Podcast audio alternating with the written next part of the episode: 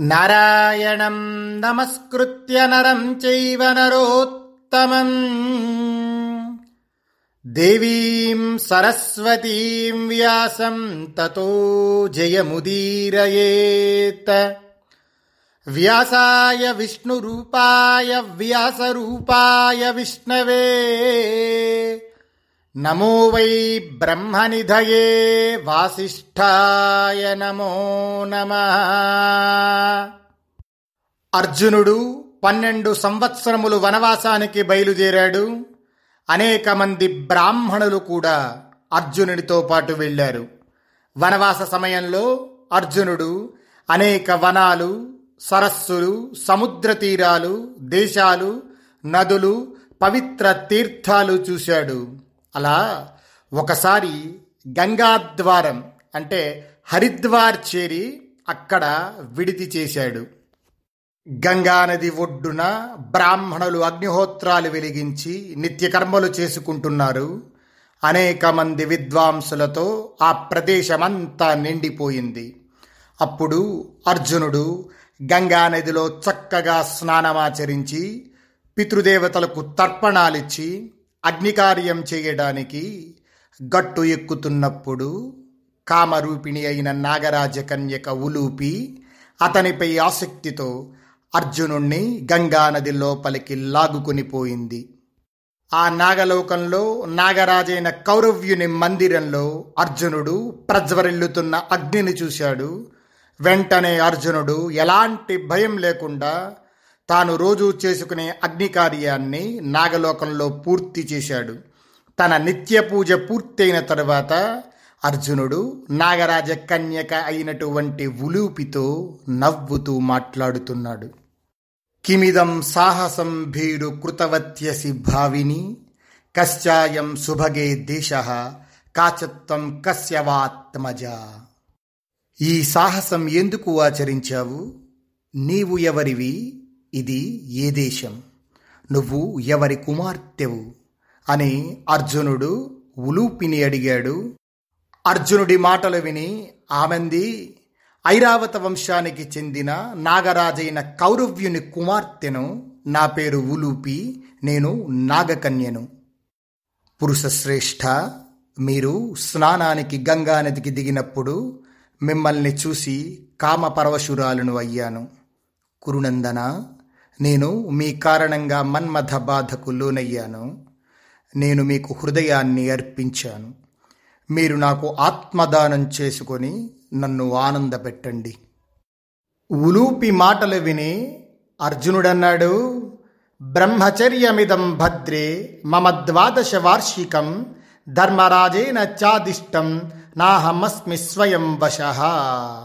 కళ్యాణి నేను నా అన్న ధర్మజునిచే ఆజ్ఞాపించబడి పరాధీనుడనై ఉన్నాను. పన్నెండు సంవత్సరాలు బ్రహ్మచర్యం పాటించాలి. జలచారి నేను నీకు ప్రియం చేకూర్చాలనుకుంటున్నాను. నేనింతవరకు అసత్యం పలుకలేదు. నాకు అసత్య దోషం లేకుండా నీకు ప్రియం కలిగేటట్లుగా అది నా ధర్మలోపం కాకుండేటట్లు చేయదగిన దాన్ని ఇప్పుడు నాకు చెప్పు. ఇక్కడ బ్రహ్మచర్యము అంటే మనం అనుకునేటటువంటి బ్రహ్మచర్యం కాదండి. నిజానికి బ్రహ్మచర్యము అంటే బ్రహ్మయందు రమించటం బ్రహ్మము గురించి తెలుసుకోవటం. ఇక్కడ అది తీసుకోవాలి.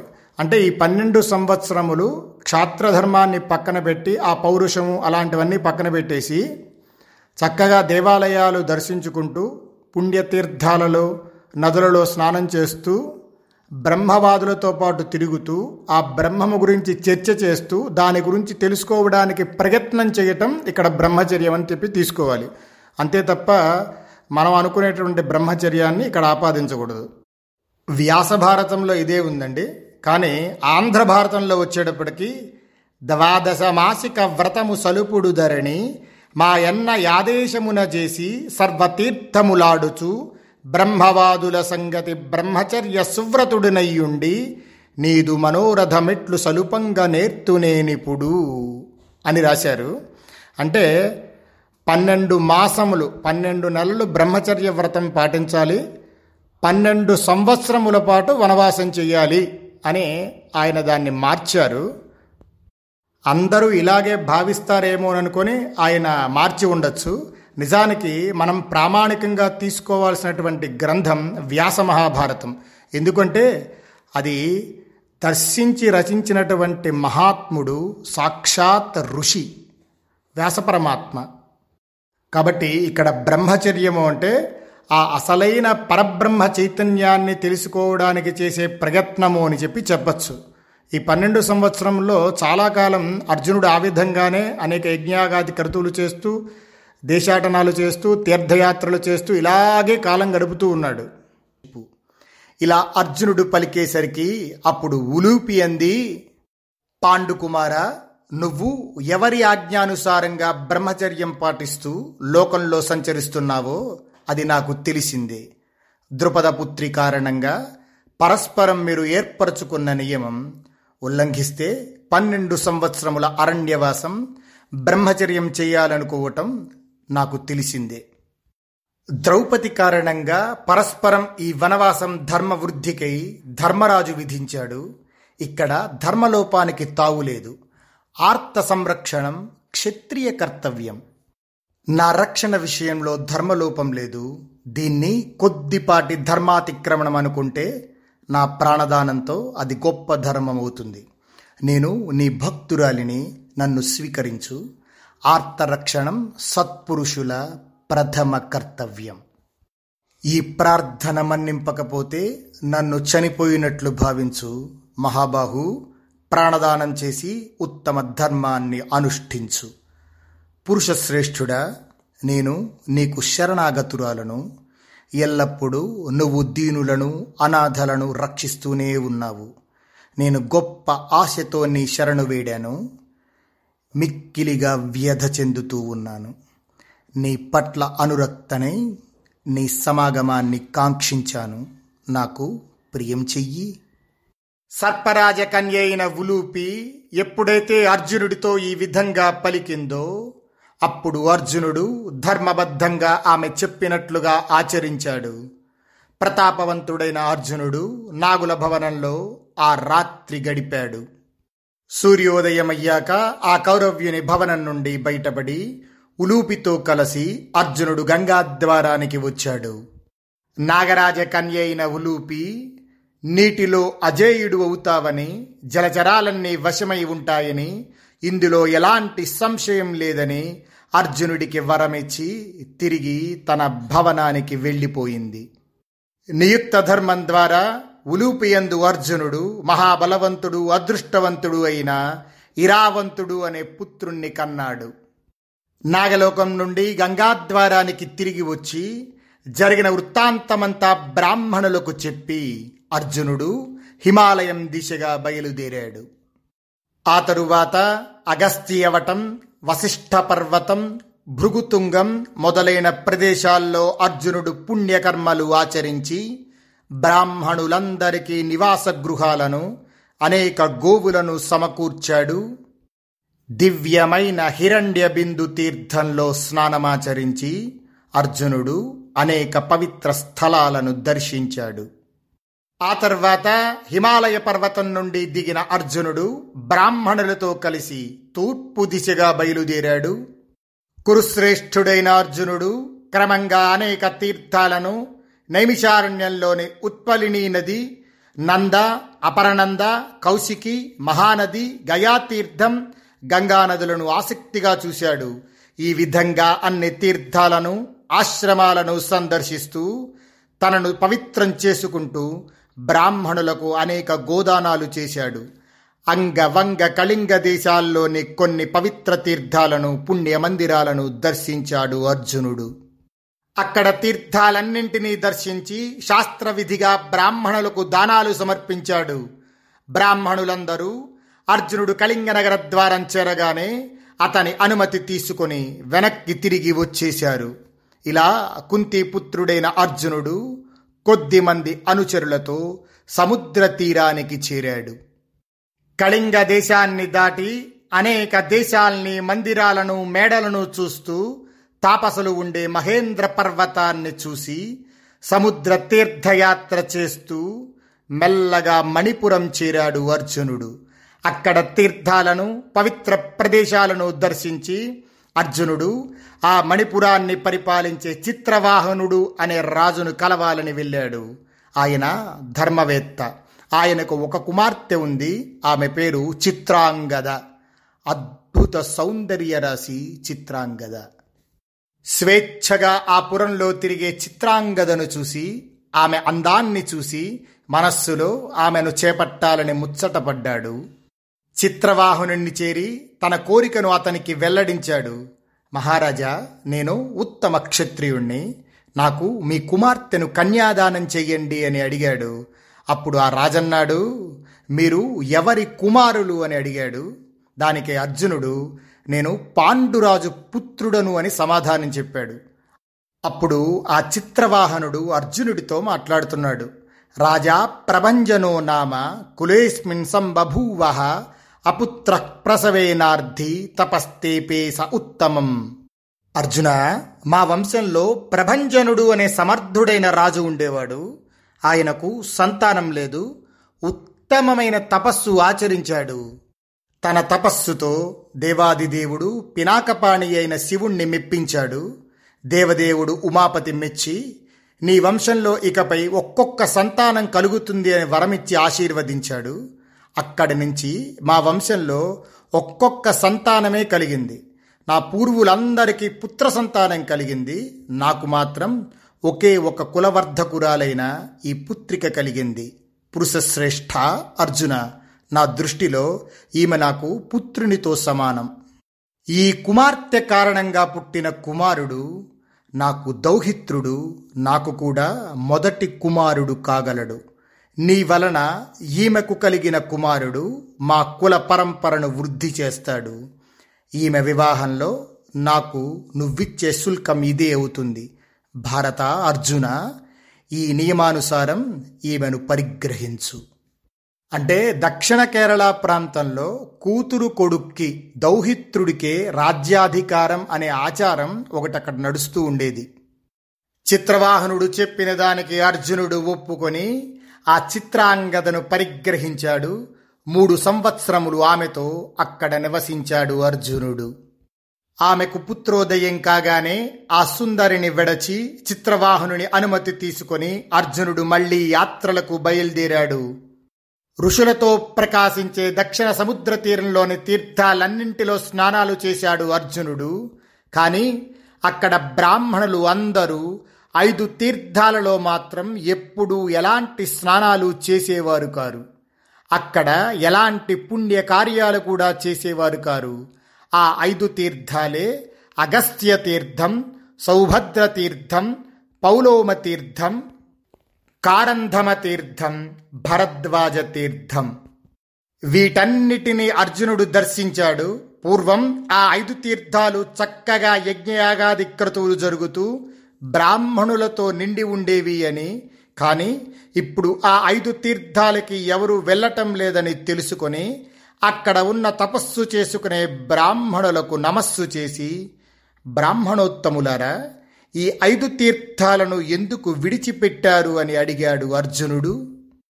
అప్పుడు తాపసులు అర్జునుడితో చెప్పారు ఇక్కడ ఐదు మొసళ్ళు చేరాయి అందరినీ ఆ జలంలోకి లాగి తినివేస్తున్నాయి. అందువల్ల ఈ ఐదు తీర్థాలను మేమందరం వదిలివేశామని చెప్పారు. వారి మాటలు విని అందరూ వారిస్తున్న ఆ ఐదు తీర్థాలను చూడడానికి అర్జునుడు వెళ్ళి సౌభద్ర తీర్థంలో దిగి స్నానం చేయసాగాడు ఇంతలో నీటిలోని పెద్ద మొసలి ఒకటి కుంతి పుత్రుడైన అర్జునుని పాదాన్ని పట్టి గట్టిగా లాగింది. బలవంతులలో శ్రేష్ఠుడైన అర్జునుడు తన బాహుబలాన్ని ఉపయోగించి మొసలిని గట్టిగా లాగి భూమిపై పడవేశాడు. అర్జునుడిచే బయటపడ్డ ఆ మొసలి సర్వాలంకార భూషితురాలు అయిన స్త్రీగా మారింది. దీప్యమానా శ్రియా రాజన్ దివ్యరూపా మనోరమ తదద్భుతం మహతద్దృష్ట్వా కుంతీపుత్రో ధనంజయ తాం స్త్రియం పరమప్రీత ఇదం వచనమబ్రవీత్ కావై త్వమసి కళ్యాణి కుతో వాసి జలేచరి కిమర్థంచ మహత్ పాపం ఇదం కృతవతీ పురా. ఆ దివ్యకాంత తన శరీర సౌందర్యంతో ఆభరణాలతో ప్రకాశిస్తోంది.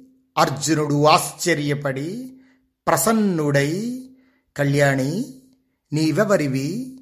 ఏ కారణాన మొసలి రూపం దాల్చావు?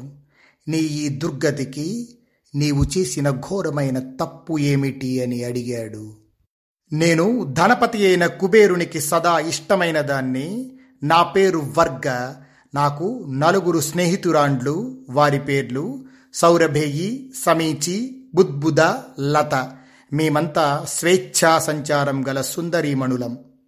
నేను ఒకసారి నా స్నేహితురాండ్లతో కలిసి కుబేరుని మందిరానికి బయలుదేరాను. అక్కడ దారిలో జితేంద్రుడైన ఒకనొక బ్రాహ్మణుణ్ణి మేమందరం చూశాము. అతడు రూపవంతుడు ఒంటరి ఒక్కడే వేదం అభ్యసిస్తున్నాడు. అతని తేజస్సుతో తపస్సుతో ఆ అడవి అంతా ప్రకాశిస్తోంది. సూర్యుడి వలె అతడు ఆ ప్రదేశాన్నంతటిని వెలిగిస్తున్నాడు. అతని అద్భుతమైన ఆ తపస్సును చూసి తపస్సుని విఘ్నం చేయాలనే తలంపుతో ఆ ప్రదేశంలో మేము ఐదుగురం దిగాము.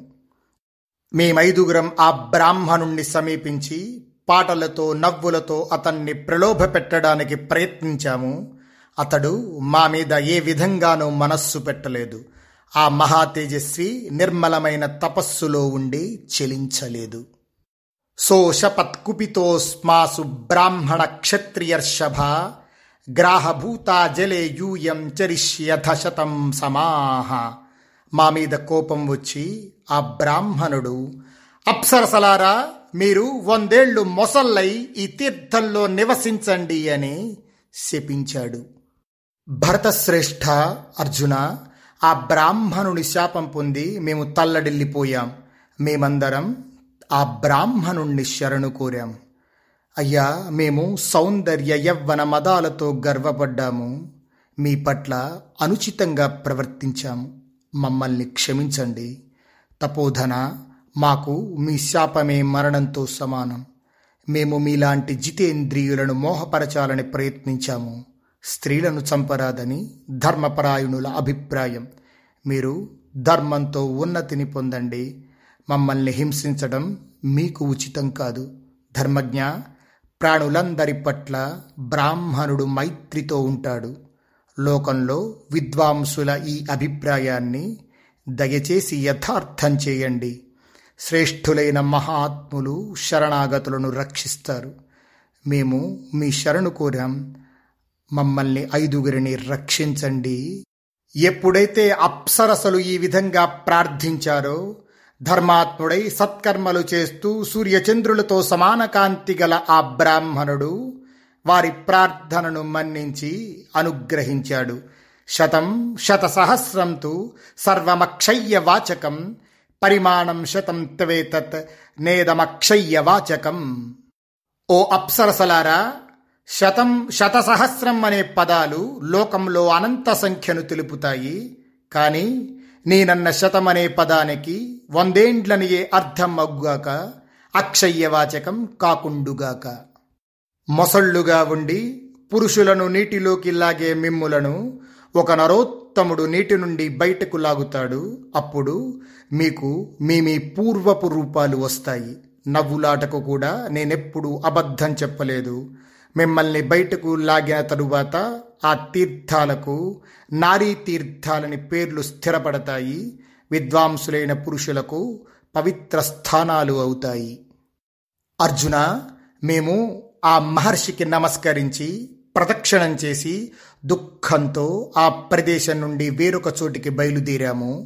మాకు మా పూర్వరూపాన్ని చేకూర్చగల ఆ నరోత్తముని ఎంత స్వల్ప వ్యవధిలో ఎక్కడ కలుసుకొనగలమా అని ఆలోచిస్తూ ఉన్నాము.